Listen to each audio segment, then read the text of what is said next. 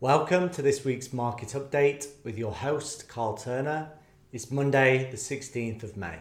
Last week saw the sixth consecutive decline in both the S&P 500 and Nasdaq indexes, and at the low point on Thursday, markets were down 18% from its highs, which is only 2% off bear market territory.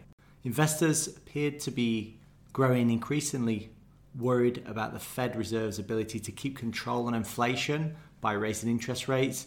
And Wednesday's inflation data was one of the main reasons that weighed on sentiment and caused the markets to lose the early gains. There was a big sell off in crypto this week, showing investors looking to move out of riskier assets due to the uncertainty with the economy and also with certain issues with dollar pegged coins. In other regions, shares in Europe rebounded from earlier weakness despite ongoing concerns with inflation.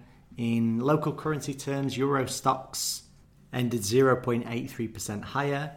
The German DAX was up 2.59%, and the UK FTSE 100 was up 0.41% for the week. Global sentiment seemed to get some relief after Chinese officials suggested that the COVID 19 related lockdowns might be set to ease shortly.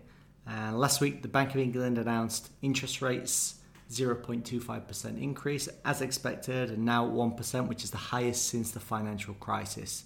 The worrying news is that the Bank of England projects 10% inflation in the final quarter of the year, which is well above the private sector forecasters. In the US, the Fed Reserve raised interest rates by 0.5% and is likely to, to do the same again in June. US markets are in good shape at the moment, and economic growth is projected to carry on in the US, with US unemployment figures low at 3.3%. There's a high demand for labour, lack of supply of staff. Uh, there's two job openings for every one unemployed. Um, key things to look out for the week ahead. Um, earnings season continues in the US, so some of the major retailers will announce their figures Walmart and Target.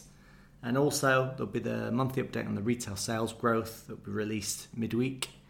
And in Europe, there will be the CPI index, and in Canada as well, which is a good indication for inflation globally.